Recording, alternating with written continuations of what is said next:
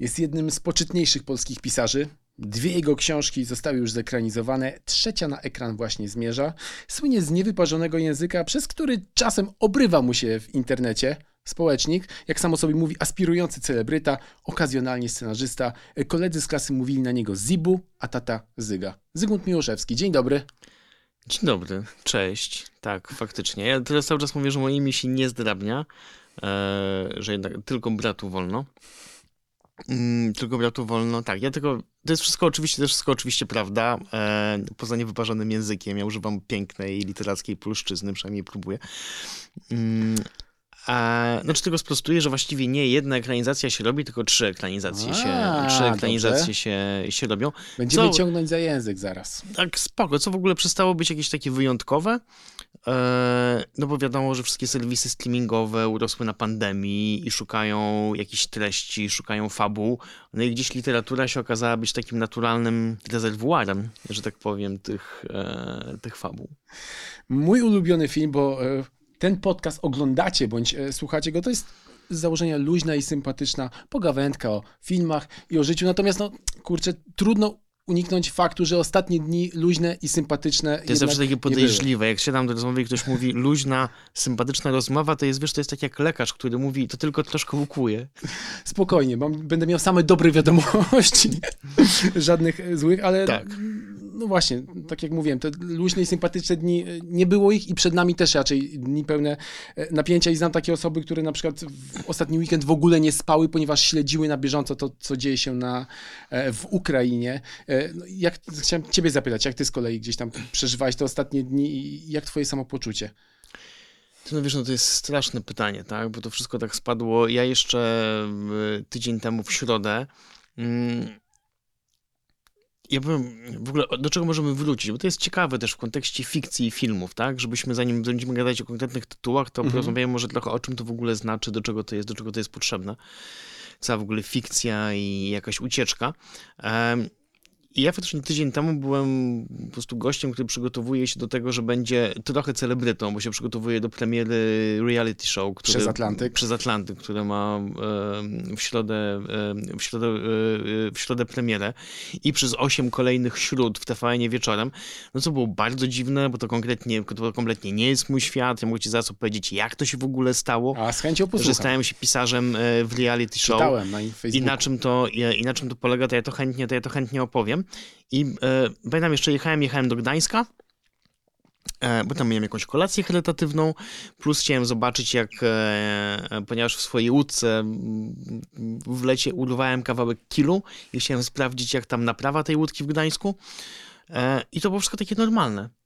E, po czym jak już byłem w stoczni, to e, z- moim szkutnikiem Julijem trochę nie było jak gadać, bo on był cały we łzach, bo spadały bomby na jego miasto, bo mówiliśmy, że możemy oczywiście przywieźć jego rodziców e, i tak dalej. Mówił, że nie, że on o tym rozmawiał, ale że rodzice mają 80 lat i już wolą tam umrzeć, gdzie są, niż się przynosić gdzieś do Polski.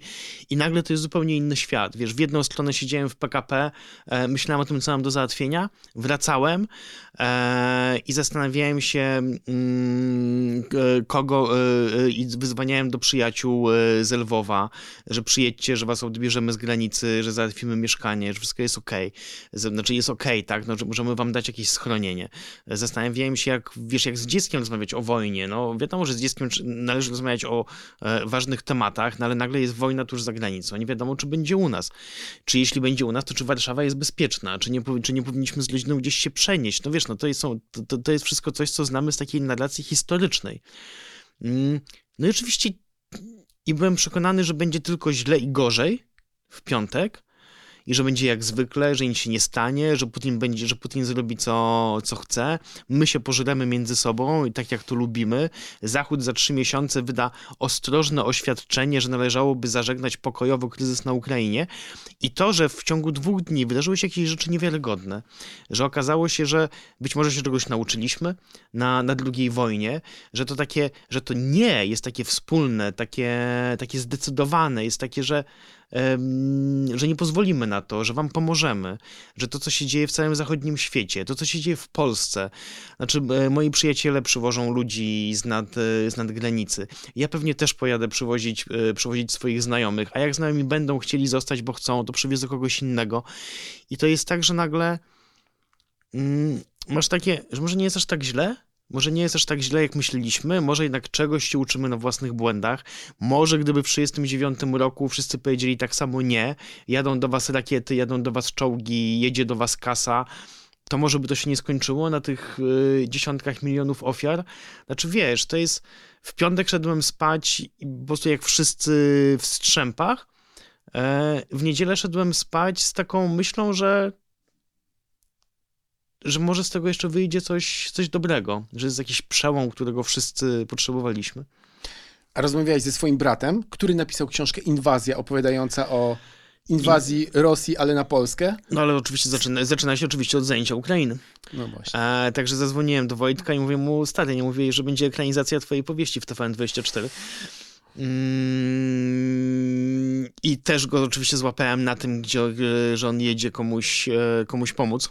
Mm, tak, ale najlepsze jest to, że Wojtek, w sensie Wojtek Miłoszewski, mój brat napisał książkę Inwazja i wszyscy z niego mieli bekę. Że on jest wariatem, że Putin się nigdy nie odważy, że to jest totalny science fiction. A Wojtek mówił, ale ja rozmawiałem z wojskowymi, przecież robiłem całą dokumentację do powieści e, i to nie jest science fiction. Znaczy, to jest w ogóle, wiesz, wariat z parciem na wojnę, na to są scenariusze i te scenariusze są dla nas złe. E, I to jest, wiesz, tak jak mówiliśmy wcześniej, że, że akurat tutaj, akurat tu, tu, tutaj nie mam zastrzeżeń w ogóle, że my w Polsce byliśmy, wiesz, tak jak e, Leo DiCaprio w Nie patrz w górę, że byliśmy jedynymi, którzy mówią, ale leci kometa. A wszyscy mówią, nie, nie, spoko, wiesz, nie patrz, e, nie patrz w górę. Mój ulubiony moment w filmie to jest taki, że 60% respondentów nie zgadza się, żeby kometa uderzyła, uderzyła w ziemię. I to była ta sama sytuacja. Ja dużo jeżdżę ze swoimi tłumaczeniami za granicę. Pytają się mnie oczywiście też o sprawy polityczne. Ja, za, ja zawsze mówię, Putin, bójcie się Putina, znaczy powtarzajcie, powtarzajcie, powtarzajcie to swoim politykom, e, że to się skończy źle. E, I to, co zawsze słyszałem, to, że Polacy są paranoikami, że jesteśmy rusofobami, że nie rozumiemy, nie rozumiemy rosyjskiej duszy, że tam jest trochę inaczej. Okazało się, że tam nie jest trochę inaczej.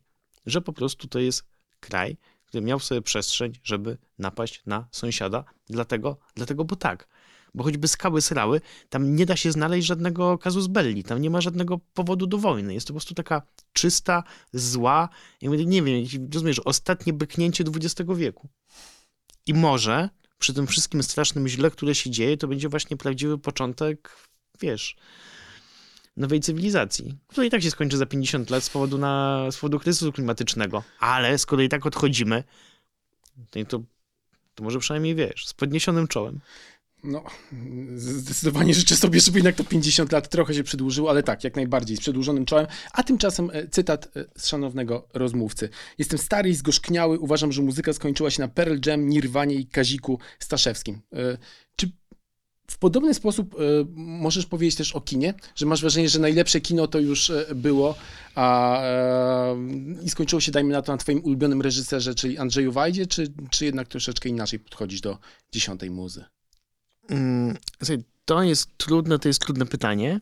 Ja chyba... Mm, to jest w ogóle bardzo ciekawe, bo ja e, widzę po tym, co dziecku pokazuje. E, no bo e, mój syn ma 11 lat no i wiesz, no i tak chcę, żeby jakieś filmy, które były dla mnie ważne, żeby, mm, żeby obejrzał. I to jest tak. Oczywiście jest tak, że mogą się zamienić w starego dziada, który słabo kupuje coś, co jest, e, co jest nowe. Ale dziś mam wrażenie z takiego szlachetnego kina przygotowego, rozrywkowego, co się pokazuje 11-latkowi, no to wszystko są rzeczy takie, wiesz, sprzed, e, sprzed 20, 15, 15 lat.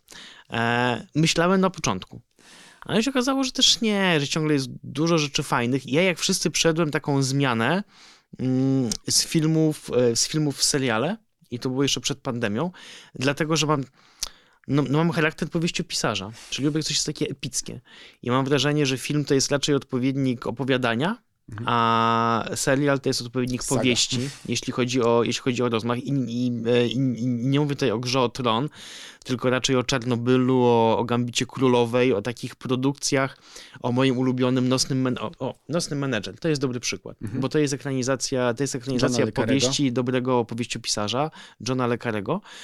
E, I tak zrobione dość po bożemu, trochę oczywiście uwspółcześnione, bo to jest, tam powieść jest starsza. E, I to dobrze pokazuje, że naturalną adaptacją dla powieści jest właśnie ta forma. Wiesz, zamkniętego e, ani film, ani po prostu ciągnący się przez trzy sezony serial, który nagle się kończy w połowie, bo, e, bo, bo, bo w słupkach zaczął wychodzić na czerwono, tylko wiesz, zwarta, kilkuodcinkowa, kilkuodcinkowa opowieść. No akurat Gambit Królowej też jest ekranizacją powieści. No dobrze, miałem ten wątek zostawić sobie na koniec, ale skoro już jesteśmy to teraz, to wróćmy do twoich ekranizacji, ponieważ do tej pory słyszałem o jednej, zapowiedziałeś najpierw w zeszłym roku, nie, w 2020 już, czerwiec 2020, że będzie ekranizacja bezcennego. Będzie i ona właśnie będzie w formie miniserialu. Tegoż się właśnie spodziewałem i pamiętam bardzo dobrze okładkę książki bezcennej i tam informację zawartą na niej, że e, prawa do ekranizacji wyceniłeś na milion dolarów, ponieważ zawsze uważałeś, że ta powieść nie jest do zekranizowania w polskich warunkach, bo ona się, ona się rozgrywa na kilku kontynentach. Tam są takie wystrzałowe sceny, jak chociażby pościg na zamarzniętym e, jeziorze, e, jest wysadzanie e, lawiny śnieżnej, są zamachy. Bardzo dużo się dzieje. Włamania, dużo się Włamania, dzieje. tak, jest Ocean's Słuchaj, no Eleven czytałem, mm, czytałem scenariusz, nie mogę powiedzieć, kto pisze, nie mogę powiedzieć dla kogo, nie mogę powiedzieć, kto to robi, e, no ale w, wygląda na to, że będą te, będą te sceny i że to będzie ekranizacja, ekranizacja na bogato. Mm, nie, sprzed, nie sprzedałem mm, tego, nie mogę powiedzieć. Właściwie nic nie mogę powiedzieć, mam, wiesz, mam takie zapisy w umowie, że być może sam fakt mówienia, że trwają prace nad tą ekranizacją, a- już jest, już jest nielegalny. Mm, no ale muszę się przyznać, że nie wziąłem, mm, nie wziąłem za prawa miliona dolarów.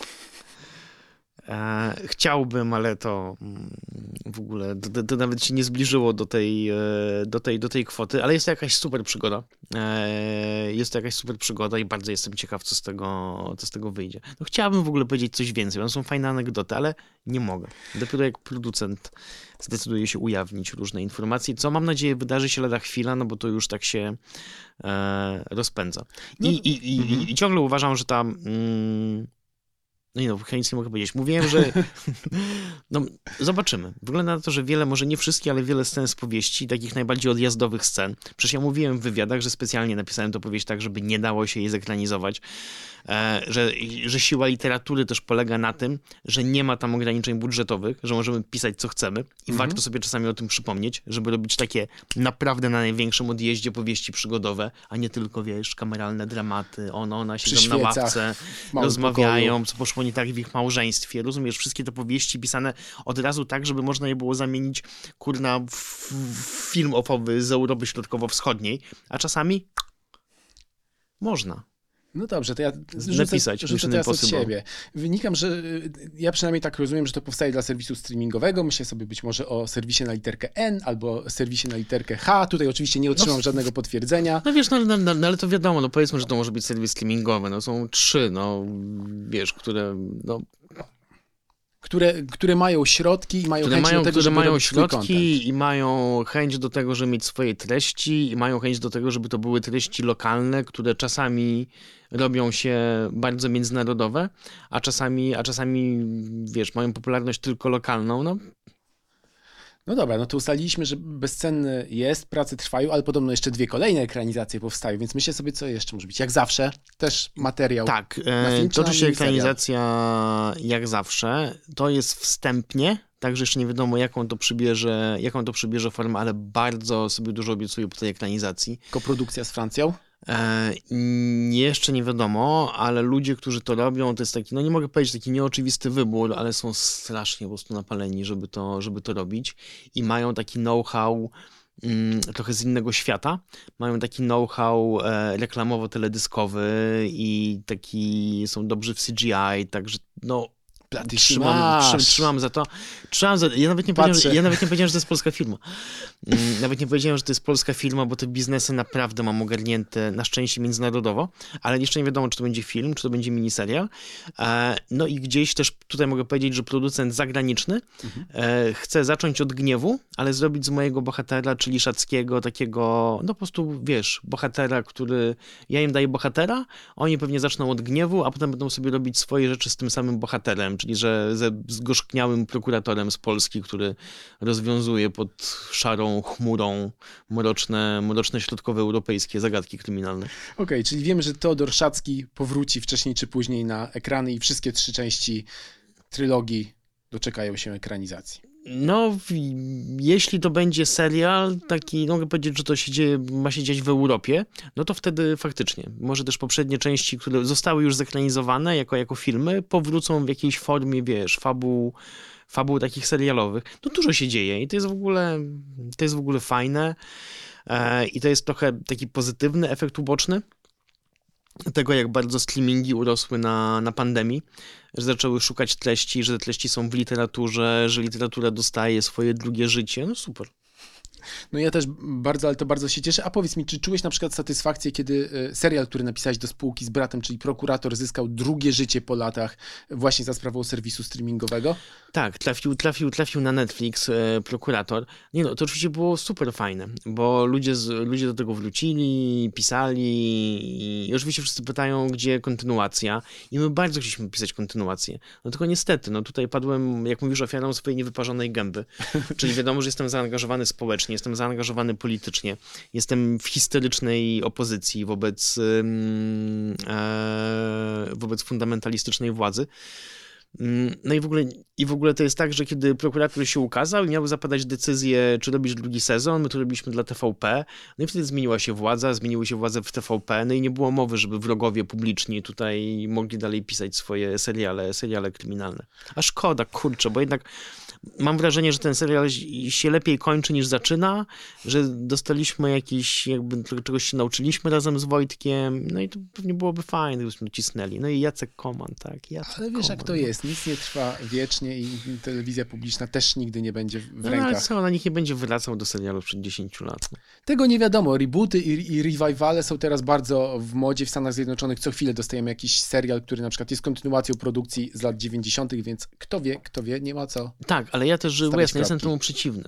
Okej. Wiesz, bo ten e, rebooty, remastery, remake'i, e, ja, ja myślę, że jeszcze pogadamy w ogóle, jak bardzo, wiesz, kino i film są, no, dla mnie są takim elementem takiego ogólnego uzależnienia od, e, od fikcji. Mm, No i, i wiesz, jesteś uzależniony, jesteś, nie jesteś uzależniony tylko od jednego narkotyku. Jak jesteś alkoholikiem, to nie jest tak, że możesz pić tylko po prostu Whisky. e, gin, tak? Tylko, no i tak samo jak jesteś uzależniony od fikcji, no to wiadomo, że to jest literatura, to są, e, to są filmy, to są seriale, to są gry. Mm, No i wiesz, no i w świecie, mm, w świecie tego game devu, w świecie, w świecie gier, no to jest wręcz choroba, no. Znaczy już ciężko, w, już nawet nie ma na co czekać, bo większość atrakcyjnych zapowiedzi to są rebooty, remastery, remake'i. A tak by człowiek, a tak, a tak, jako, a tak jak będąc ćpunem fikcji, chciałbym, żeby ktoś mnie zabrał w jakąś nową przygodę, a nie w starą, tylko w ładniejszej, w lepszej rozdziałce. Ale czy to z drugiej strony nie jest tak, że jakby mm, domeną popkultury jest nieustanny recykling i te same pomysły wracają do nas w, no właśnie, w nowym opakowaniu? Wiesz, to nawet nie są te same pomysły, to są te same rzeczy. No, znaczy, ja już jakby ten ciągłe rebooty na przykład Spidermana doprowadziły w tej ostatniej części do tego, że oni postanowili to ograć. Mm, Co było dość, co było dość słodkie. Ale wiesz, no już Ile można? ile można, tak? Ile można? No pamiętam, no widzieliśmy ostatnich Avengersów. Ja miałem wrażenie naprawdę, że ten biedny po prostu Tony Stark odchodzi z ulgą. To był bardzo wzruszający moment. Przyznaję, że trzy razy musiałem zobaczyć ten film, żeby pogodzić się z faktem, że Robert Downey Jr. żegna się z uniwersum Słuchaj, Marvela. ja poszedłem na ten film tylko po to, że miałem nadzieję, że on w końcu umiera. Że ktoś po prostu oszczędzi mu dalszych upokorzeń, grania w tym badziewiastym serialu Nie Iron Mana. Słuchaj, uważam, że te wszystkie środki, te wszystkie pomysły, te wszystkie po prostu ten talent tych twórców i e, grafik komputerowych, i scenografów, i scenarzystów, po to, żeby cały czas mieszać tę zimną do połowy spleśniałą zupę, no uważam, że można to było wykorzystać, e, wykorzystać, wykorzystać lepiej. Znaczy są w tym, są w tym, a ja jestem ojcem po prostu 10-letniego chłopca, czyli wiadomo, że to wszystko oglądam. No i są w tym MCU po prostu elementy tak żenujące, że no wiesz, no nikt mi tego czasu nie odda. No. Czyli mógłbyś się podpisać po tym, co na przykład kilka lat temu mówił Martin Scorsese, że w zasadzie Marvel to nie jest kino, tylko parki rozrywki, bazujące non-stop na tych samych środkach, pomysłach fabularnych, sprzedające je nam w troszeczkę innych opakowankach. Wiesz, jest duża różnica. Mm, I to jest różnica taka fundamentalna, o której mogę powiedzieć, bo to jest taka rozkmina, którą miałam ostatnio, mhm. jako osoba, która e, większość swojego życia albo pochłania fikcję, albo produkuje fikcję. I w ogóle ja zawsze broniłem takiego, takiego mówienia, znaczy oczywiście zda, zdając sobie sprawę, że jeśli w jakimś scenariuszu postapo ja trafiam do bunkra pod Warszawą, no to w tym bunkrze zostanę zjedzony jako pierwszy. Jako osoba, która tak naprawdę nic nie potrafi, wiesz, no ani po prostu fasolki nie wyhoduje, ani klimatyzacji nie naprawi. Mm. Ani takiego show po prostu jak patrzeć nie da, no wiesz, głupia sprawa. Pierwszy do zjedzenia. Eee, ale zawsze broniłem tego, że to jest potrzebne. No wiesz, to życie jest takie, jakie jest, no, że wiesz, no, trochę nudne, trochę powtarzalne, trochę szare, czasami smutne, czasami wręcz tragiczne. E, I cała ta, cała ta fikcja, która służy do tego, że możesz uciec na chwilę od tego życia, że możesz spędzić dwa czy trzy wieczory albo z powieścią, w której się zatopisz, albo obejrzysz w ogóle, rozumiesz, Avengersów i na chwilę tam, tam się dzieją takie rzeczy, że nie będziesz myślał o tym, co ci czeka następnego dnia. Czy odpalisz, odpalisz PlayStation, no, że to jest ważne, że danie ludziom tej możliwości ucieczki y, jest, jest ważne. Tylko, że dla mnie, jako konsumenta i jako producenta, nazwijmy to tej fikcji, to było, wiesz, to było 95% czasu. I dlaczego ja mówię, że jest różnica pomiędzy MCU a parkiem rozrywki? Ponieważ park rozrywki jest naprawdę znaczy naprawdę musisz gdzieś iść, musisz kupić bilet, musisz usiąść w wagoniku kolejki górskiej, musisz złapać prawdziwą osobę za rękę, prawdziwy wiatr rozwiewać włosy. W kinie też można złapać kogoś za rękę w jakimś wyjątkowym można, emocjonalnym momencie. Można i oczywiście te emocje są, te emocje są prawdziwe, tylko zacząłem się zastanawiać na ile osoba tak jak ja, produkująca jakieś niestworzone przygody, Mm, to jest osoba, która po prostu siedzi nieruchomo za biurkiem i osoba, która przeżywa te niestworzone przygody, to też jest oso osoba, która siedzi nieruchomo na kanapie. I, I, ja nie mówię, żeby żyć bez tego, ja mówię, żeby zacząłem się zastanawiać nad proporcjami, że okej, okay, e, nie mogę przeżyć takich przygód, jakimi się karmiłem jako dziecko, czytając wszystkie, wiesz, przygodowe rzeczy, po prostu Verna, Dumas i, i tak dalej, Torgala, mm, to nie mogę przeżyć takich przygód. E, jeśli chodzi o takie przygody, jakie sam wymyślam, też ich nie mogę przeżyć. Ale wiesz, e, ale że w tym wszystkim przeżywaniu takich niesamowitych przygód, których nie ma, no trzeba znaleźć jakąś proporcję, żeby zostawić sobie miejsce na przeżywanie czegoś, co jest prawdziwe. I że mam wrażenie też w pandemii, że ten shift nam w ogóle poszedł w drugą stronę, że cały czas żyjemy czymś, czego nie ma, trochę dlatego, że nie mieliśmy, nie mieliśmy wyboru i że teraz jest moment, żeby nie produkować więcej fikcji, tylko przypomnieć sobie, że wiesz, no małe przygody też są fajne. No Jeśli są małe, małe, prawdziwe przygody. Myślę też, że sytuacja w Ukrainie była jakimś takim no, momentem otrzeźwiającym, ale to, ten temat już zamykamy. A tymczasem wspominałeś właśnie o przeżywaniu przygód i na liście twoich ulubionych filmów jest e, taki tytuł jak All is Lost, Wszystko stracone z Robertem Redfordem w roli głównej. No i ten tytuł mnie nie dziwi, biorąc pod uwagę, że ostatnio przyznałeś się do tego, że zakochałeś się już jakiś czas e, temu w żeglarstwie. Ciekawi mnie, jak to było? Czy ta miłość do żeglarstwa była zapalnikiem do tego, żeby, żeby na przykład zacząć pracować nad powieścią Kwestia ceny, czy to w drugą stronę działało? Pracując nad kwestią ceny, zakochałeś się w żeglarstwie? Eee, no, ponieważ tak jak mówię, to jest tak, że ta fikcja mi zajmuje tyle czasu, że trochę wszystko z niej wynika i pamiętam, że ja myślałem już o kwestii ceny. I chciałem, żeby to było jakoś takie marynistyczne, że to było takie wspomnienie trochę powieści Werna, klasycznych powieści przygodowych, no, że nie da się napisać takiej naprawdę wielkiej powieści przygodowej bez elementu oceanu. No i mówię, zobaczę jak to jest. No i zadzwoniłem do teścia, który żegluje i mówię, Wojtek, zabierz mnie ten, zabierz mnie na jakiś rejs z tymi z wszystkimi swoimi kumplami. No i dobra to. Mój kumpel trzyma łódkę na Wyspach Kanadyjskich, to zorganizujmy rejs. Z bratem zresztą pojechałem. To była fajna załoga. Mój brat, Grzesiek Kazdepka, znany, znany bajkopisarz. Mm, no i wiesz, no i pojechaliśmy. Mm, I się okazało, ja miałem fajną wymówkę, rozumiesz, rejs, Wyspy Kanadyjskie, a tak naprawdę pracuję. Mm, no i się okazało, że ten moment, kiedy, kiedy ląd zniknął za moimi plecami, kiedy wokół nie było, nie było nic, żadnej cywilizacji, e, zasięgu telefonów komórkowych, mail, nie, wiesz, nie ma maila, nie ma telefonu, nie ma wszystkich zależności. Mm, No i że to jest moment ekstatyczny, tak? I podobno tak jest, wiesz, zabierasz kogoś na, na morze, no i on albo powie nigdy więcej, albo już nie może przestać myśleć o tym, żeby, żeby, żeby, tam, żeby tam wrócić. Że jest to jakaś taka pierwotna przestrzeń kontaktu z naturą, wolności, przygody, tego zwłaszcza w przypadku żagli, że wiesz, że rzucasz cumy w Gdyni, mm, no i zakładając, że masz jakiś zapas wody pitnej i czy dojedziesz do Władysławowa, czy do Sztokholmu, czy, ym, czy do Amsterdamu, no to jest tylko kwestia decyzji. Mhm.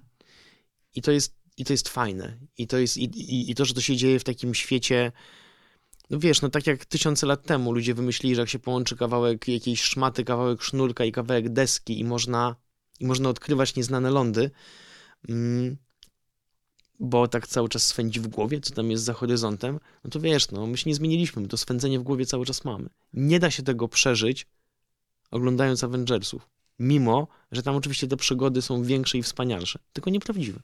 No dobrze, a jak w takim razie jest e, z e, All is Lost? Bo to też jest nietypowy marynistyczny film.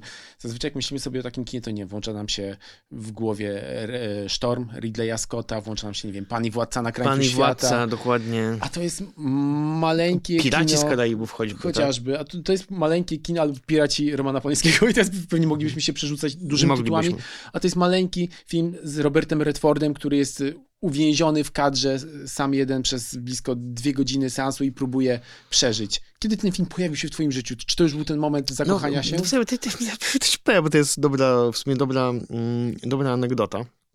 Jeszcze bym dorzucił do tej listy e, Terror, to jest Mhm. serialowe, tylko niestety nie sprostał e, pierwowzorowi literackiemu. Tak mówię, Terror Dana Simonsa, najlepsza chyba powieść taka marynistyczna. E, no i to jest tak, że pojechaliśmy z bratem na te, na te Wyspy Kanadyjskie. E, No i wiadomo, hotel, browar i co będziemy robili. Mój brat mówi, ty słuchaj, jest taki film z Detfordem, jak on jest sam na łódce, to zobaczmy jak to wygląda. Mówię, a dobrze, to zobaczmy. Okazało się, że to nie był najlepszy pomysł, żeby oglądać All is Lost przed wypłynięciem w pierwszy oceaniczny, oceaniczny rejs. Ponieważ, mm, znaczy w ogóle fantastyczna jest forma tego filmu, bo to jest monodram. A propos genialnych monodramów, to jest też The Moon. Ja w ogóle lubię takie dziwne, mm, e, dziwne formy. E, I to jest monodram, kiedy Robert Redford e, jest sam na łódce, właściwie nie wypowiada ani słowa przez cały, przez cały film, bo nie ma, bo nie ma do kogo. Partnera, dokładnie. Poza tym, że czasami złożeczy do siebie pod nosem, ale to w myślę, że mówi wszystkiego, po prostu trzy linijki, trzy linijki tekstu. I nie ma narracji ZOF. I żegluje sam gdzieś na Pacyfiku. No i w czasie tego rejsu wszystko idzie, mm, wszystko idzie nie tak. I w ogóle uwielbiam ten film, uwielbiam jego formę monodramu, w której właściwie nie pada ani jedno słowo. Uwielbiam jego dramaturgię, to jak jest pokazana jego, e, jego walka.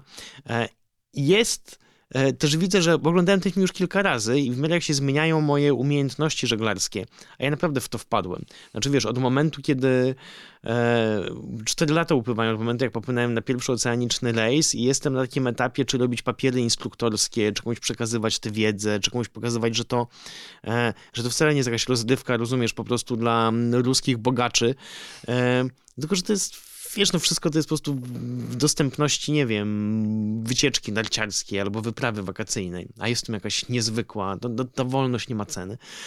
Mm, I widzę też, jak się zmienia postrzeganie tego filmu. Na początku nie wiedziałem o co chodzi, potem wiedziałem o co chodzi, ale myślałem, że to jest właśnie taki fajny instruktaż tego, jak postępować w ramach, w, w momencie zagrożenia. Teraz widzę, no, że on jednak robi pewne błędy w czasie swojej walki o przetrwanie. Ale bardzo Państwu polecam All is Lost z Robertem Redfordem.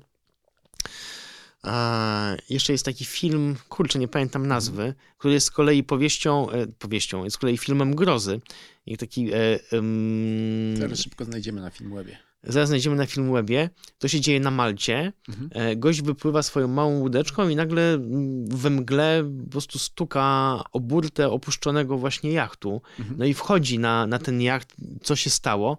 No i się okazuje, że ten jacht ma trochę hmm, swoją świadomość, no trochę to jest jakby jak ze, ze Stephena Kinga. E, Nie pamiętam jak to się nazywa, ale na pewno... Pamiętasz może, kto tam grał w takim razie? No to też był monodram, tam był tylko ten, tam był tylko ten chłopak i to, to, to, to, to, nie był żaden, z- to, nie był Robert Redford. Europejska produkcja? Wydaje mi się, że tak. Okej, do znalezienia na jakimś serwisie streamingowym? Słuchaj, myślę, że tak, no bo jak ja to oglądałem, to to gdzieś, e, to, to, to, to, to, to na pewno była to legalna kultura, czyli musiałem to gdzieś znaleźć albo to, albo to kupić, także musicie Państwo znać e, Malta, horror, opuszczony jacht, tak, słowa, słowa klucze.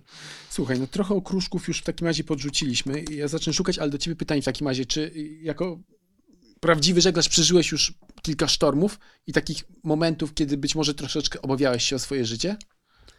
Znaczy, może jest straszne. Ja się stosuję tutaj do tego, czego mnie uczyli moi instruktorzy. e, Uczyli moi instruktorzy.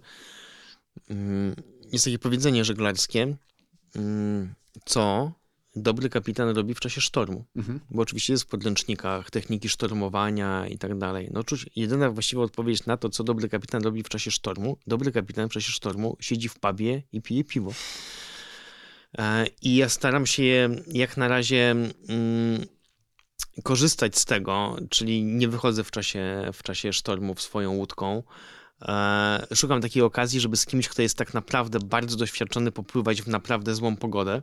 No i teraz wiesz, to co mówiliśmy, że ja wracam z kręcenia tego reality. No i to reality polegało na tym, że z Romanem Paszkę i pierwszym oficerem, z jakimiś genialnymi żeglarzami, my przepłynęliśmy e, z Wysp Kanaryjskich na Karaiby, przez Atlantyk. I tak naprawdę największym takim żalem, który we mnie został po tej podróży, to jest to, że nie było takich naprawdę złych warunków. Znaczy było tak, że wiało, było tak, że szkwaliło, urwało nam żagiel, no ale to jednak nie były takie warunki takiego, no jak to mówił mój pierwszy kapitan, jak możesz ustać na pokładzie, to znaczy, że to nie jest sztorm. To były warunki złe, ale nie były bardzo złe. No i tak wiesz, a już czuję, widziałem warunki bardzo złe, kiedy płynąłem, to było co innego, w ogóle do innej powieści. Pracowałem nad, e, nie właśnie nad kwestią ceny. Też nad kwestią ceny e, i, prze, mm, mm, i e, wkręciłem się w bycie pasażerem na drobnicowcu. Wiesz, ogromny 200-metrowy statek, który płynął z Holandii do Kanady. No i wtedy warunki były koszmarne. Tylko, że i to było przerażające. Eee, I okej, na takim dużym statku czuć to, czuć to inaczej, czujesz się jednak bezpieczniej, no ale jak przeżyć takie warunki, wiesz, na kawałku, na kawałku plastiku? No tak, chciałbym, bardzo chciałbym. Znaczy boję się i chciałbym. Na twojej liście pojawił się też film, który w zasadzie też można potraktować jako kino ma- marynistyczne i jest to Wajana Disneya, opowieść o dzielnej polinezyjskiej księżniczce, która razem z polinezyjskim bogiem wyrusza w podróż właśnie na tratwie, żeby, no cóż, ocalić swoją krainę. Ale ja wiem, że ty w ogóle masz miłość do Disney. Pamiętam, że jak byłeś ostatni raz w Filmwebie w 2013 roku w programie Mój Gust Filmowy, obejrzałem to sobie, to mówiłeś o tym, że na przykład Toy Story bardzo chcesz pokazać swojemu synowi. Czyli widzę, że poja- Disney jakby, no, no cóż, ciągle daje radę i jest w stanie nakręcić E, filmy, które Słuchaj, ja bym, ja bym chyba powiedział bardziej Pixar niż, niż Disney. Aha.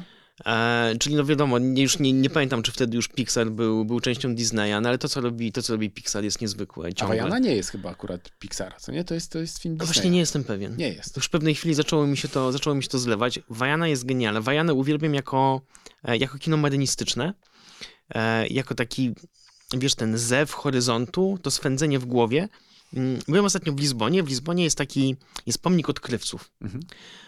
Znaczy, no, ma ciemną podszewkę, bo to reżim Salazara postawił w sumie jako, taką apote, jako taką apoteozę w ogóle czasów kolonialnych, no ale okej, stoi. No jest taki ogromny pomnik na nabrzeżu, tam jest ten Henryk Żeglarz, Vasco da Gama, Ferdynand Magellan. I żona mi zrobiła takie zdjęcie, jak ja siedzę pod tym pomnikiem, taki malutki. I sobie myślę, że to jest fajne. Rzeczywiście, wiesz, że że oni oczywiście byli, oni mieli to samo swędzenie w głowie. Stali na tym nabrzeżu, patrzyli na ten horyzont i mówili a, a może, nie? I to jest tak, że oczywiście, wiesz, no ja jestem przy nich, każdy jest przy nich bardzo malutki i w ogóle przy ludziach, którzy mają wielkie, nie wiem, przygody, Marek Kamiński, jesteśmy, jesteśmy malutcy. Nie wiem, nawet przy Martynie Wojciechowskiej jestem malutki. Ale też, wiesz, no wszyscy mamy to swędzenie w głowie żeby coś odjebać, żeby zobaczyć, co jest za horyzontem, żeby wyjść z tej strefy komfortu. No i tak jak mówię, nie da się tego przeżyć oglądając Avengersów. To teraz a propos filmu, e, filmu, programu Przez Atlantyk. Popłynęliście na łódce Żanu 53, no i, przypu- i ty to tak określiłeś na swoim Facebooku. Było dziwnie, przygodowo, strasznie, pięknie, koszmarnie, nie do zniesienia, euforycznie, wzruszająco na skraju wytrzymałości. W najlepszym razie zrobiłem z siebie nudziarza, w najgorszym kompletnego idiotę. Skąd ta samokrytyka? Słuchaj, no nie jestem, nie jestem zwierzęciem medialnym, jestem pisarzem. Znaczy, moja praca polega na tym, że siedzę sam w gabinecie, nie odzywając się do, do nikogo, siedząc sam albo prowadząc życie, życie rodzinne. A mój kontakt z kamerą to jest taki jak tutaj. Siedzimy, siedzimy rozmawiamy i bycie bohaterem programu telewizyjnego, wiesz, no nie mam na to skryptów. Wiesz, no niby, e, niby starałem się trochę jakoś e, stylizować, ale stylizacja źle wychodzi w kamerze, jak nie jesteś aktorem. A na kogo się jak nie potrafisz? No chciałem być, wiesz, chciałem być takim e, takim zdystansowanym intelektualistą. A. Tak za bardzo nie biorę udziału w tej całej hecy. E, wziąłem ze sobą klasykę literatury, siedzę, czytam Annę Kareninę, patrzę trochę, wiesz, z poduniesionej brwi na to zoo. E, ja się po prostu tam fantastycznie bawiłem. I to nasze mini plemię dziwaków e, zostało dość dziwną, ale fajną załogą. I się okazało, że nie chcę wcale czytać Anny Kareniny. Mm, że chcę po prostu siedzieć, gadać, wygłupiać się, gotować, robić kawę. E, I to też było takie, no wiesz, i to jest też trochę to, co tutaj wraca. Mm, że czasami małe, prawdziwe rzeczy są lepsze niż bardzo wielkie i wypasione, wyobrażone rzeczy. I że to nie mówię, żeby. To, to nie jest albo albo. No tylko, że kurczę, no niedobrze jest się przeciągnąć tylko na jedną stronę tego, tego równania. Podejrzewam, że e, część Twoich fanek i fanów e, będzie spodziewało się tego, że wdasz się może w jakąś ostrzejszą dyskusję, na przykład z mm, Leroyem? Czy takie mm, sceny też nas czekają w programie? To jest w ogóle bardzo ciekawe, ponieważ e, ja wiem, że jeśli to tak ogląda moja rodzina albo przyjaciele, ja no, wiesz, no ja mam bardzo krótki ląd, tak? Ja egzystuję na jakimś takim stałej takiej irytacji, stałym takim lekkim podkurwieniu na wszystko. To jest polska emocja, nie ma się czego wstydzić. To jest polską emocją, ja się tego kompletnie nie wstydzę. Uważam, że ona ma swoje dobre strony, bo to jest jakaś taka energia, która pcha do przodu. Przynajmniej nie ma w tym takiego, wiesz, takiej rozlazłości, takiej gnuśności. To jest takie... Ja się strasznie tego bałem, że ja sobie nie poradzę, że, znaczy wiesz, to jest bardzo mała przestrzeń. To, jest, to, była 16-metrowy, to był 16-metrowy jacht, zwykły, turystyczny, żadna jakaś, wiesz, no, żaden dar pomorza. No i wyobraź sobie trzy tygodnie, 22 dni z obcymi ludźmi, gdzie cały czas jesteś w sytuacji, że jak wyciągniesz rękę, mm, to trafiasz tą ręką na inną osobę. Ja się tego bałem. Ja, ja, się tego bałem, że Leroy jest gościem, który tam płynął, jest gościem nie z mojej bajki. To jest przecież, wiesz, to jest typ, który ma zdjęcia z Kają Godek. No i z jednej strony, wiesz, no w ogóle szacunek, nie? Coś tam, wiesz, jest jakimś punktem odniesienia w muzyce, w rapie. E, szacunek za medyczną marihuanę, to był przecież jego projekt. I za walkę, jeśli chodzi w ogóle o depenalizację, o, legal, o legalizację. No w ogóle spoko, mówię, ale miałem takie, no wszystko spoko, ale gościu, czemu masz zdjęcia z Kają Godek? Mm, I bardzo się tego bałem, że, się, że to będą jakieś ryfy. Mm. Ktoś wyleci przez... Ktoś wyleci, no, ciężko uciec, nie? Ciężko uciec na środku oceanu. To nie było żadnej łódki wsparcia e, z barem, sauną i zapleczem produkcyjnym. E, byliśmy kompletnie, kompletnie sami. I się okazało po pierwsze, że trochę chyba wiedząc, że konflikty no w ogóle są drogą donikąd, my żeśmy się nauczyli ze sobą dogadywać co jest w ogóle bardzo cenną lekcją. Okazało się, że jak nie ma dokąd uciec, jak wokół jest tylko ocean, to nagle można się ze sobą dogadać, nawet jeśli się nie, nawet jeśli się nie zgadzamy i że można po prostu mieć jakby protokół rozbieżności zamiast krwawej ryfy. No a poza tym się okazało, że mm, jak kogoś poznajesz bliżej, to to wszystko nie jest takie czarno, czarno-białe. E, I że okej, okay, Leroy ciągle jest, e, ciągle ma zdjęcie z Kają Godek, e, no ale wiesz, no, ale jest to, że tak, ale Scyzoryk to fajny gość. W sensie, to fantastyczna, po prostu fantastyczna osoba. I, no i co? No i może po prostu życie takie jest, tak? Może czasami ktoś jest fajnym gościem, z którym chcesz spędzać, być w, jednym, w, jednym, w jednej załodze, e, nawzajem po prostu robić sobie kawy, gotować posiłki, gadać o fajnych rzeczach, które was, e, które was łączą, szanować go za to, co zrobił na przykład z medyczną marihuaną, a jednocześnie nie cierpieć go za to, że wybrał sobie nie takich po prostu przyjaciół w polityce, jakich moim zdaniem należy, należy mieć. No. Świetnie jest, świetnie jest czarno-biały. Dobrze, w takim razie kończąc już wątek marynistyczno-tyfałynowski. Wajana. Y, i, i Wajanę też już jakby zabierając ze sobą. Czy myślisz, że po, po, tym programie uda ci się wreszcie załapać na jakąś fajną e, celebrycką zniżkę przy zakupie samochodu? Bo w jednym z wywiadów kiedyś opowiadałeś o tym, że podobno próbowałeś e, zdobyć taką zniżkę, produkowałeś się, że jesteś poczytnym pisarzem, a tutaj pan sprzedawca powiedział, ale tak jak Andrzej Wajda, coś w tym stylu mniej znaczy, no, więcej? No, no tak, e, e, e, tak, no, tak ja zawsze pamiętam tę anegdotę, że wiesz, no, ja znam to całe środowisko artystyczne, które częściowo to jest środowiskiem e, celebryckim. moja żona jest reżyserką teatralną, mamy, wiesz, znajomych aktorów, aktorki. No i oni zawsze mówią, nie no stary, weź tam po prostu, wiesz, no jakby e, Robert Więckiewicz jest moim sąsiadem. No mówi, nie no to tam coś tam, coś tam idziesz i po prostu dostajesz zniżkę, wiesz, celebrycką. Mówię, no spoko, no jak mam nie dostać zniżki celebryckiej, tak? Już tłumaczenia na 20 języków, miliony sprzedanych egzemplarzy, no kurczę. No i pamiętam właśnie rozmowę z panem, nie pamiętam chyba z Audi czy, czy skądś, na które zresztą i tak mnie nie było stać, to było bardziej to robiłem dla rozrywki niż wiesz, dla tutaj... Ale mówię, jeśli to są prawdziwe zniżki, e, no i właśnie pan tak wysłuchał mnie, jak ja tam przedstawiałem swoją, swoją sprawę i zakończył powiedzeniem, że no nie wiem, nie wiem, wie pan z pisarzy, to może, to może Andrzej Wajda. Mm, także wtedy zrozumiałem, jaka jest pozycja literatury i tak naprawdę mm, w środę ten, ten program ma premierę. Kompletnie nie wiem, co to oznacza. Czy ktoś w ogóle ogląda taką te, te, telewizję? Że coś się dzieje o 21? Bo ja myślałem, że tego już nie ma. Ja tego nie mam. Ja nie mam kablówki. Wiesz, mój, e, mój telewizor jest monitorem do PlayStation i do, i do Netflixa i HBO. TVN24 nie oglądasz? Nie. Jakiś czas temu uznałem, że mm, że to jednak nie jest szlachetne zainteresowanie, tylko rodzaj uzależnienia. W mhm. ogóle, wiesz, siedzenie w infotainment.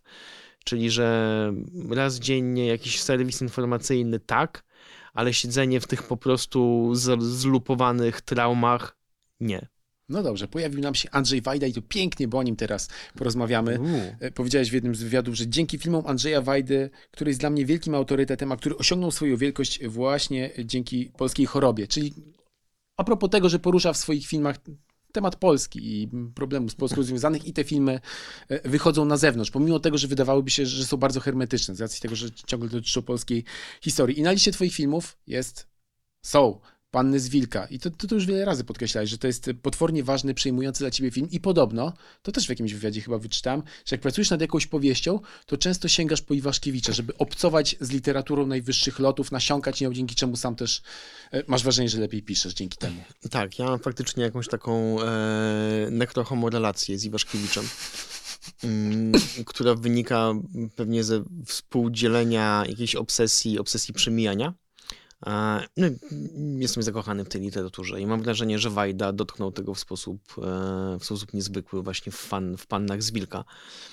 Mm, tej obsesji, tej obsesji przemijania. Uwielbiam ten film i jest na takiej krótkiej liście filmów, które mnie naprawdę, tak wiesz, dotknęły w sposób niezwykły. No bo jest taka moc, e, moc sztuki. I to jest trochę jak pytałeś się o takie filmy, no to mówię, to właśnie są Panny z Wilka,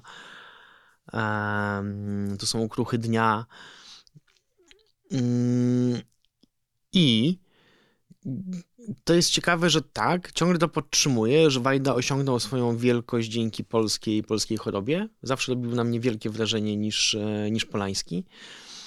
Mm, I zawsze mi się wydawało, że też tutaj, mm, no gdzieś niestety zaraziłem się tym, tym samym, że ta polska choroba była dla mnie super ważna Ale teraz wróciłem z tego oceanu, z tego, od, wiesz, my byliśmy trzy tygodnie odcięci od wszystkiego. Nawet nie, raz nam pozwolili użyć telefonu satelitarnego, żeby, żeby zadzwonić do rodziny. Gdybym sam płynął w taki rejs, miałbym kontakt, telefon satelitarny, SMS-y, maila, tam był telefon satelitarny tylko do, do prognozy pogody. Mm, I to, to odcięcie od wszystkiego, mm, no jakoś, wiesz, coś zrobiło mi w głowie, różne rzeczy, a, ale takim najbardziej widocznym efektem jest to, że ja się wyleczyłem z polskiej choroby. Czyli, że mm, gdzieś po prostu przedawkowałem Polskę, jak wielu z nas, przez ostatnie 7, 7 lat. Już byłem na tylu frontach, na tylu barykadach i nagle tam siedziałem i miałem takie już nie. Rozumiem, że to już powiedziałem, co było do powiedzenia w tej sprawie. Że siedziałem tam w pewnej chwili w nocy pod gwiazdami. Z jednej strony miałem gwiazdę polarną, z drugiej krzyż południa. Czekałem na, mm, na wschód słońca. Miałem takie, że kurczę, że jesteśmy po prostu, wiesz, po prostu zwierzętami na, jakiejś, na jakimś, w jakimś fajnym świecie, e, który częściowo udało nam się zniszczyć, ale de facto rozumiesz, jesteśmy czkawką e, krótką, nawet nie chorobą w historii, w historii, e, w dziejach planety. E, niż być może można trochę inaczej gospodarować tymczasem, niż e, zwijając się w paroksyzmach polskiej choroby. No ale niestety polskość jest, mam takie przynajmniej wrażenie, chorobą, do której się wraca. Że to nie jest tak, że można się z niej Słuchaj, raz na zawsze jest to wyleczyć. choroba, jest to choroba przewlekła. Właśnie. Mm, Jest to choroba przewlekła. E, Ja chwilo, chwilowo jestem w fazie, w fazie remisji. Mm, Jakoś leczenie przyniosło, chwilowo przynosi skutki, no ale wiem, że to tam, wiem, że to tam, wiem, że to tam jest. Ale wróćmy jeszcze do tego przemijania. Mam- Kiedy, kiedy ci się to zaczęło? Ta obsesja? Propos dziecka. upływu czasu. Jak ty byłeś dzieckiem, czy jak twoje dziecko się urodziło? Dobre pytanie. Nie, mam od swojego dziecka. Znaczy, to znowu, to ta polszczyzna, pułapki polszczyzny. Jak to powiedzieć, żeby było? Mam to, odkąd ja byłem, byłem dzieckiem. Mhm. O co w ogóle obwiniam literaturę właśnie i fikcję? Że mm, masz jakieś swoje życie, ono jest raczej, raczej spoko, ale ładujesz w siebie te wszystkie przygody i sobie myślisz, kurczę, nigdy nie będę tego miał. Nigdy tego nie przeżyję. No rozumiesz, żeby... Znaczy... Mm, I zaczyna ci być tak przykro, że jesteś tutaj taką, taką chwilkę. Mhm. A miałeś okazję na przykład spotkać kiedyś Andrzeja Wajdę, czy to jeszcze w czasach, kiedy na przykład byłeś dziennikarzem, czy potem jako... Słuchaj, no mogę ci opowiedzieć o swoim spotkaniu z Andrzejem Wajdą, Wajdą, którego spotkałem kilka razy, ale to jest wyjątkowe, wyjątkowe spotkanie. Ponieważ ja go miałem wewnętrznie ubóstwionego. Znaczy, ja, znaczy to, to mnie po prostu rzuca na, na kolana, to co on robił, wiesz, film po filmie, czy to było... Rozumiesz, Panny z Wilka, Ziemia obiecana, Człowiek z marmuru. Już tak nie, nie, nie ułożę tego tak e, chronologicznie, no ale to był, wiesz, no, niesamowite rzeczy.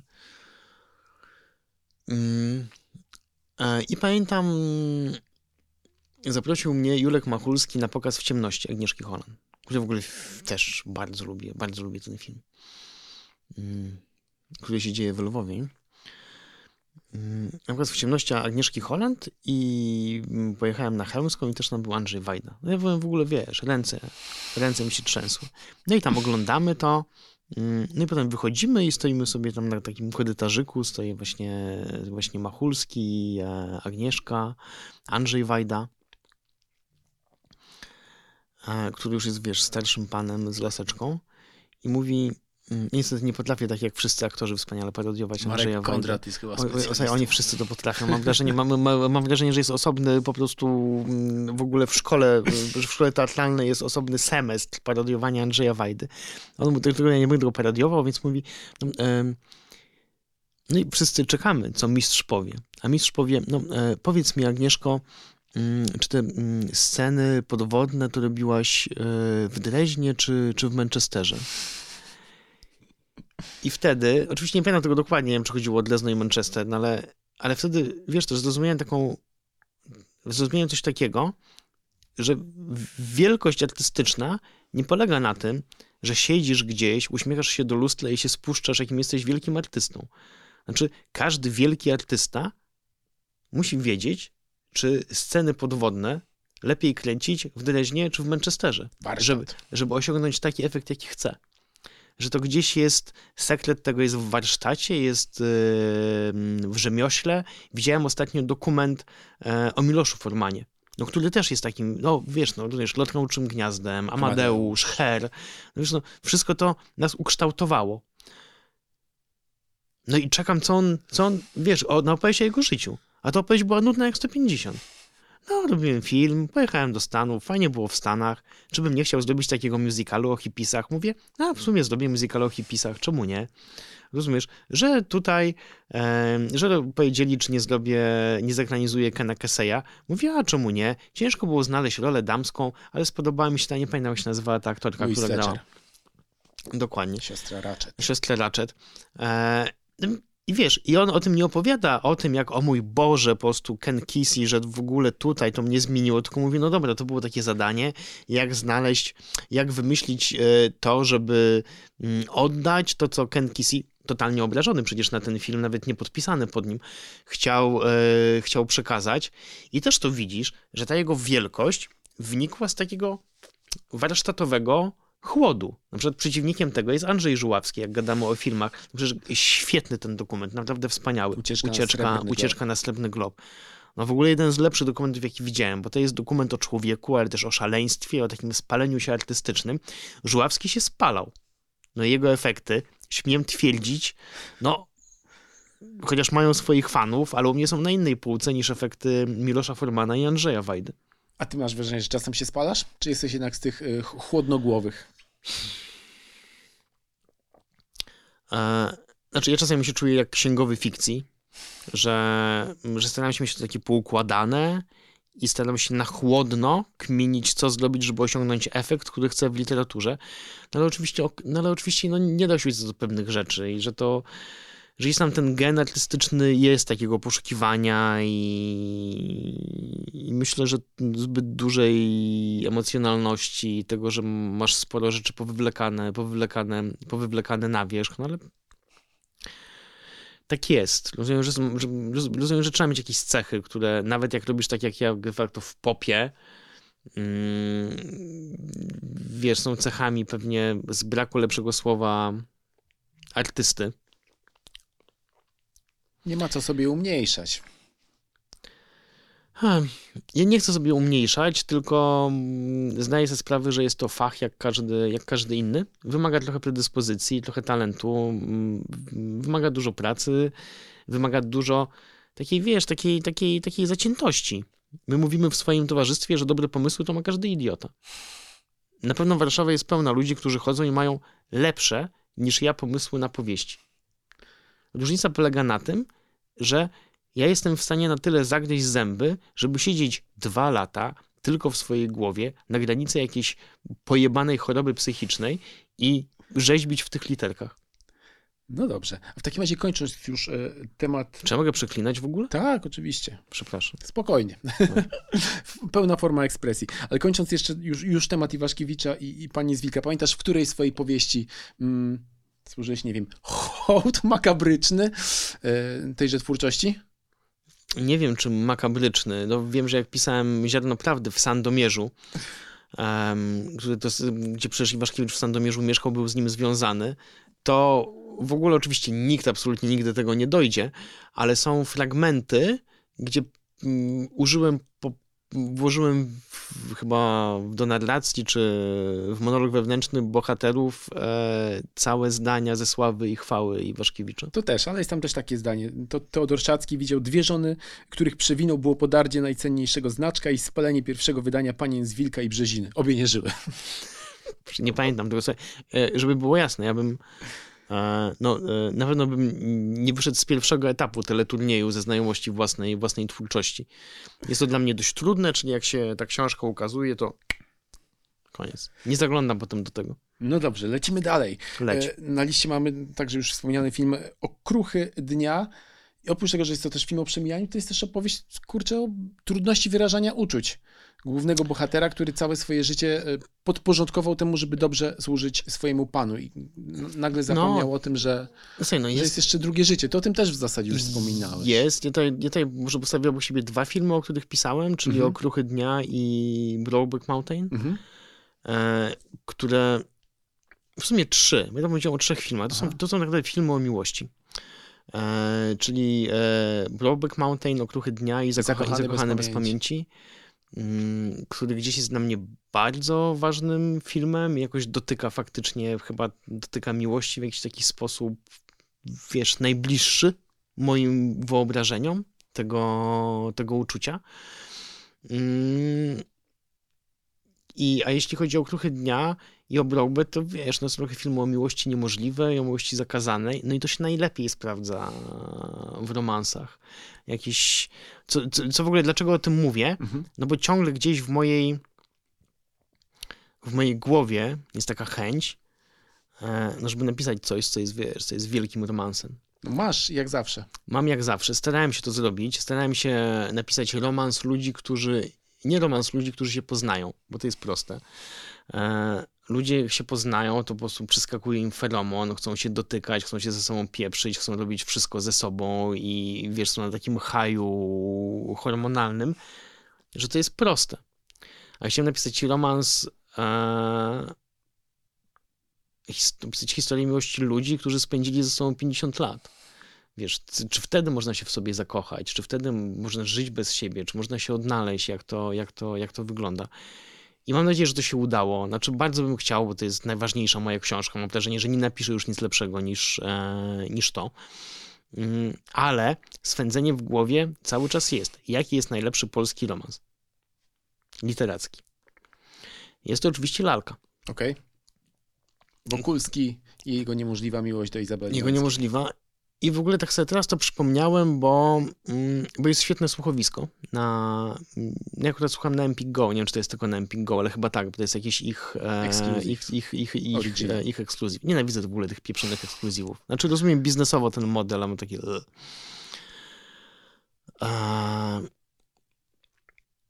I to wyreżyserował Krzysiek Czeczot i Adam Woronowicz w roli Wokulskiego, bo to jest słuchowisko, tak? To nie jest audiobook, wiesz? Aktorzy, muzyka, efekty dźwiękowe i tam partnerką Woronowicza jest Julia Wieniawa. No ale oczywiście najważniejsze tam jest ten Wokulski, to się dzieje w jego głowie i to, co zrobił Woronowicz z tą postacią jest niezwykłe. Znaczy, oddając takiego, takie, takiego wkurzenie, taką irytację, to jest takim, takim wkurzeniem i na tę miłość, która jest po prostu taka bezsensowna, i na to społeczeństwo, które sprawia, że to jest takie bezsensowne, i na te wszystkie relacje, na siebie, że nie może się tego pozbyć, na te klasy społeczne, których, których jest więźniem, na historię, która mu złamała życiorys, mm, na pieniądze, które, które ma. I wtedy zrozumiałem, że ta powieść jest wielka nie tylko ze względu na ten, na ten romans, który jest wspaniały. Znaczy, to jest tak współczesne. Znaczy, ja mam wrażenie, że do dziś nikt tak nie potrafi pisać o emocjach w polskiej, w polskiej literaturze. Mm, ale też jest takim wkurzeniem na, na Polskę i oddaniem tej polskiej irytacji, która nas cały czas swędzi, swędzi w głowie takiego, no wiesz, no ci Polacy na całym tam takie, wiesz, no co jest cały czas takie, no bo kurwa, nie? Rzuć. Tak, tak, trochę taka żółć, ale też to jest taki, wiesz, w tym jest dobra energia, nie? W tym jest takie, e, w tym jest takie, e, takie niebo nie. I, i, i, i- nie wiem, no rozumiesz, to po prostu ta paradoksalność tego narodu, który najpierw jest w stanie w ogóle robić rzeczy naprawdę dziwne i straszne, a teraz po prostu stoi w korkach, żeby mm, e, wieść Ukraińców e, z nadgranicy, e, żeby po prostu oddawać im swoje domy, swoje pokoje, swoje mieszkania, swoje pieniądze. I masz takie, że to wszystko wynika z tej energii. Że może jesteśmy po prostu niespokojni. Zwykle w czasie, kiedy spokój jest wymagany, to się zamienia w jakieś takie tempe, destrukcyjne wkurwienie. Ale przychodzi godzina próby i to się do czegoś przydaje. No, no jest jak jest, no co ja zrobię? No ale skoro jeszcze jesteśmy a propos, e, jak zawsze, no to myślę sobie, że to była też trochę twoja odpowiedź na kolejny swoich ulubionych filmów, czyli Powrót do przyszłości. Czy, czy, czy, czy Powrót do przyszłości był jakoś jedną z inspiracji przy pisaniu tej powieści? Mm, Zamierzoną, Znaczy- bądź też nie? mam wrażenie, że każdy autor literatury popularnej Tylko bardziej gorzki. powinien się, powinien się zmierzyć z opcją w ogóle podróży, podróży w czasie. A, I mam kilka, ja mam w ogóle długą listę. Bardzo to, bardzo to lubię różne zabawy, mm, zabawy czasem. Czy to jest Dzień Świstaka, czy to jest Dark. mm, czy to jest Dark. E, czy to jest e, przygodowy odpowiednik Dnia Świstaka, czyli Edge of Tomorrow, nie pamiętam Na skraju jutra na z Tomem skraju, Cruzem. na skraju jutra. To jest w ogóle śmieszne, jak bardzo osobnym gatunkiem filmowym są filmy z Tomem Cruzem. Ja w ogóle bardzo lubię ten gatunek. Tak? Zwłaszcza odkąd Mission Impossible zrobiło się znacznie lepsze od Jamesów Bondów, gdzie on po prostu ten Daniel Craig, którego super cenię, z tą ponurą miną się przejmuje. No i Tom Cruise lepiej się starzeje od Daniela Craiga, chociaż przypuszczam, że tutaj też y, specy od y, chirurgii plastycznej mogą mieć trochę no, wkładu. Tak, nie no, ale jakby, jakby nie, nie, nie odbierajmy Danielowi, który dobrze się, dobrze się starzeje. Ale nie masz takiego wrażenia, że on gdzieś tak pomiędzy drugim a trzecim Bondem doszło do jakiejś takiej metamorfozy. Z Doszło. Faceta przed 40 nagle zamienił się w takiego starszego już pana. Tak, tak, tak, to się stało. Tom Cruise tego, Tom Cruise tego nie ma, ale ja też mówię, że niezależnie od Toma Cruise'a i Daniela Craiga, no bo nie mhm. tylko ten gwiazd doświadczał w filmie, no po prostu Mission Impossible jest lepiej napisane. Jest z większą taką radością zabrania nas w wielką przygodę. Bondy nie wiedzieć czemu postanowiły stać się w sumie nie wiem nawet czym się postanowiły, postanowiły stać. Właściwie sagą, te, te, filmy z Craigiem, to jest, pewnie nie było to zamierzone, ale w końcu stało się jedną zamkniętą historią, gdzie wszystko jest połączone ze sobą. Tak. Tego nie było w tej serii wcześniej. A ja w ogóle, ja lubię, kiedy, wiesz, taka wielka przygoda jest na takim trochę odjeździe. Mhm. Wiem, hej, wiem, że to wszystko się nie może zdarzyć, ale zabawmy się, nie? Przeżyjmy coś, czego byśmy normalnie nie przeżyli. Eee a jakoś nie wiedzieć, ten Bond nagle próbował stać się niemalże realistyczny w tej historii, co jest niemożliwe. Mm, I, i, I, ja bardzo lubię w ogóle opcję zabawy, zabawy czasem. Mhm. E, I to sobie próbowałem zrobić jak zawsze i się cieszę, że będzie, że będzie film czy serial, który to, który to pokaże. Mm, I to jest oczywiście powód do przyszłości, ale jeszcze mam takie... Jezu, jak się nazywa? Jak się nazywa ten film? About Time. Czas na miłość. Czas na Świetny film Richarda Tradycyjnie Curtisa. pozdrawiamy twórców polskich wersji filmów wchodzących na, na ekran. Ale film jest rzeczywiście tak, super. Curtis. Donald Gleason w roli chłopaka, który odkrywa, że w jego rodzinie mężczyźni mogą cofać się w czasie. Tak. E, I do czego to i do czego to wykorzystuje? No bo to zawsze... Do miłości. Wiesz, no, do miłości, bo czas zawsze się łączy, czas zawsze się łączy z przemijaniem. Żeby cofnąć, żeby przeżyć jeszcze raz, czy to się da, no nie da się, ale co byśmy zrobili? No i, no i to moje jak zawsze też jest taką historią.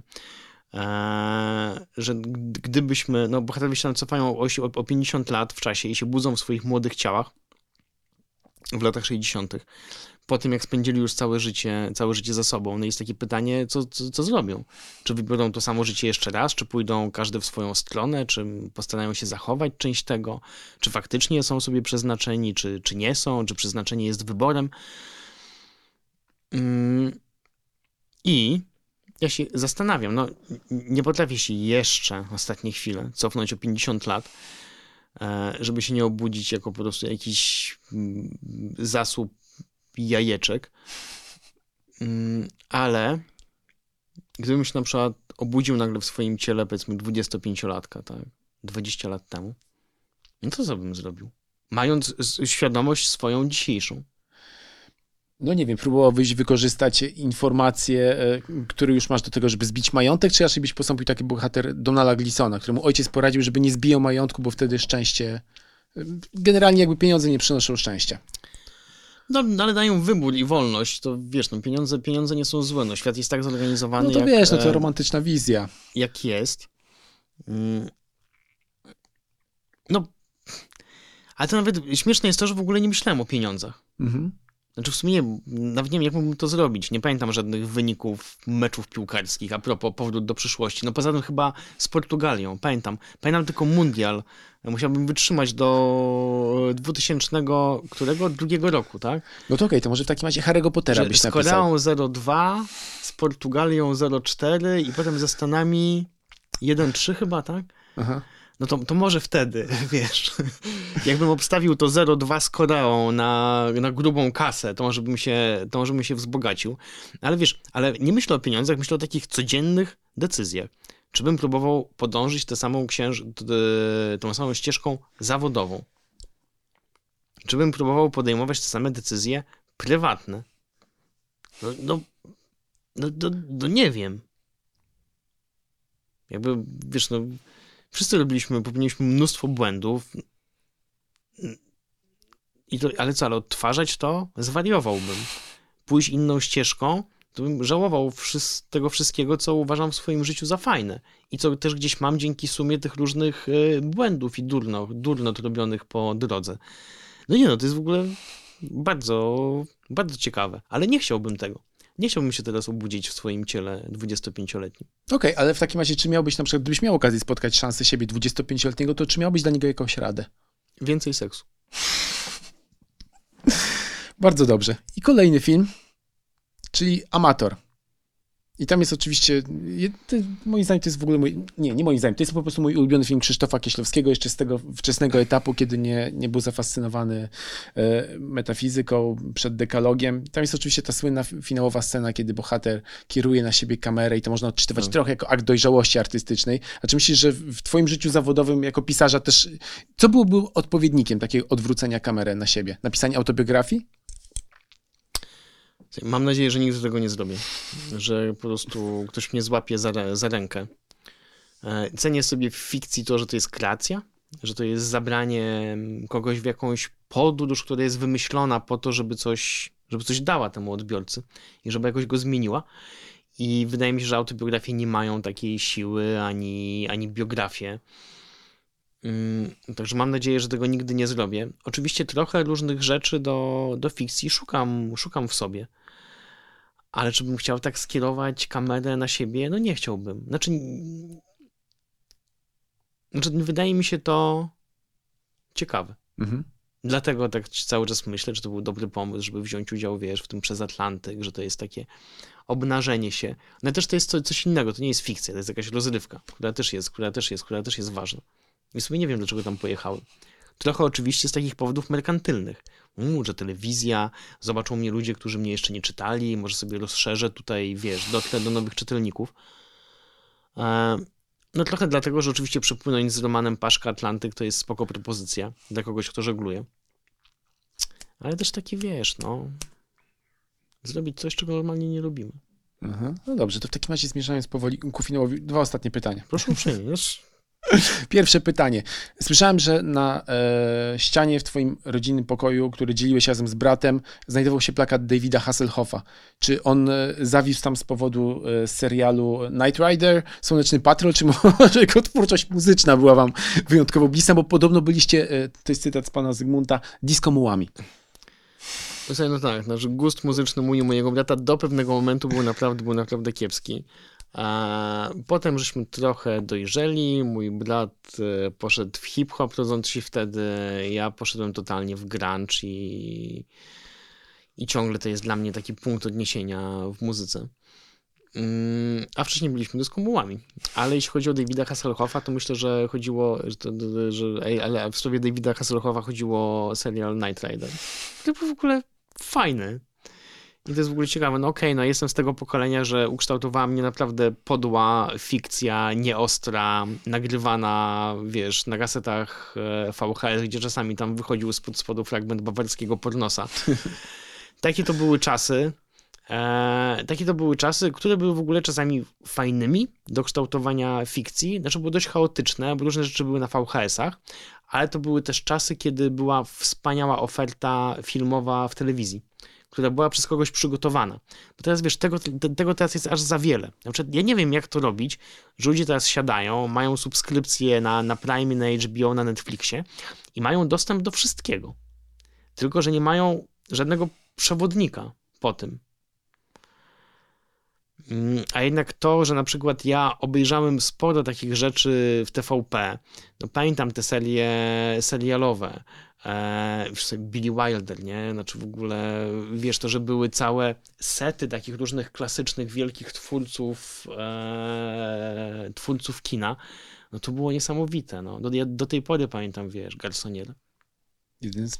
To jest komedia romantyczna, możemy tak chyba trochę ją Ja zakwalifikować. wiem, czy to jest komedia romantyczna, Go- wydaje mi się, że to jest gorzkie. Ale nie są miłości i ta miłość zwycięża koniec końców i zabawnie też jest. no, jest, nie no, nie Komedia no, romantyczna z jest bardzo super, wysokiej wiesz. półki. No nie, Tak, z bardzo wysokiej półki. Eee, no z takiej półki właściwie Richarda Curtisa chyba, nie? Mm, I,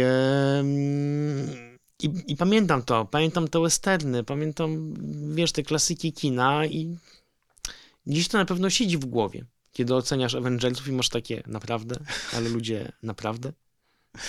Okej. Ale Knight Rider też było dla niego miejsce. To miał chyba tytuł nie, nie, niesamowity, nie, coś, coś z nie na początku. W sensie po polsku, jak to się Tak, nazywało. tak, tak, tak, tak, tak, tak. No nieważne, tak czy inaczej też znajdowało się miejsce, żeby obejrzeć. Ostatnie pytanie, które wynikło z tego, co padło wcześniej. Jakim sąsiadem jest Robert Więckiewicz? No co, no jak e, e, wszyscy ludzie, nazwijmy to z bohemy, których e, znam na co dzień, jest po prostu zwyczajnym, fajnym gościem. A ja ze zwyczajnym, fajnym gościem, chociaż nie wiem, czy chciałby być tak nazywany. Tak, ja, ba- ja bardzo chętnie będę zwyczajnym, fajnym gościem, zwłaszcza, że biorąc pod uwagę, że być może grozi mi od, od środy jakieś e, bycie Zastrzyk ćwielć, ćwielć celebrytą, to ja się chętnie wycofam do bycia mm, zamkniętym w gabinecie spokojnym, fajnym gościem. Spokojny, fajny gość, a przy okazji pisarz e, bestsellerów, celebryta, celebryta nie, aspirujący, ale być może już wkrótce Ćwielć celebryta. okazjonalnie scenarzysta. inteligent, ćwielć celebryta. Zostały mi jeszcze dwie ćwiartki do, do wykorzystania. Zygmunt Miłoszewski. Bardzo dziękuję za to spotkanie. Bardzo dziękuję. Wielkie dzięki.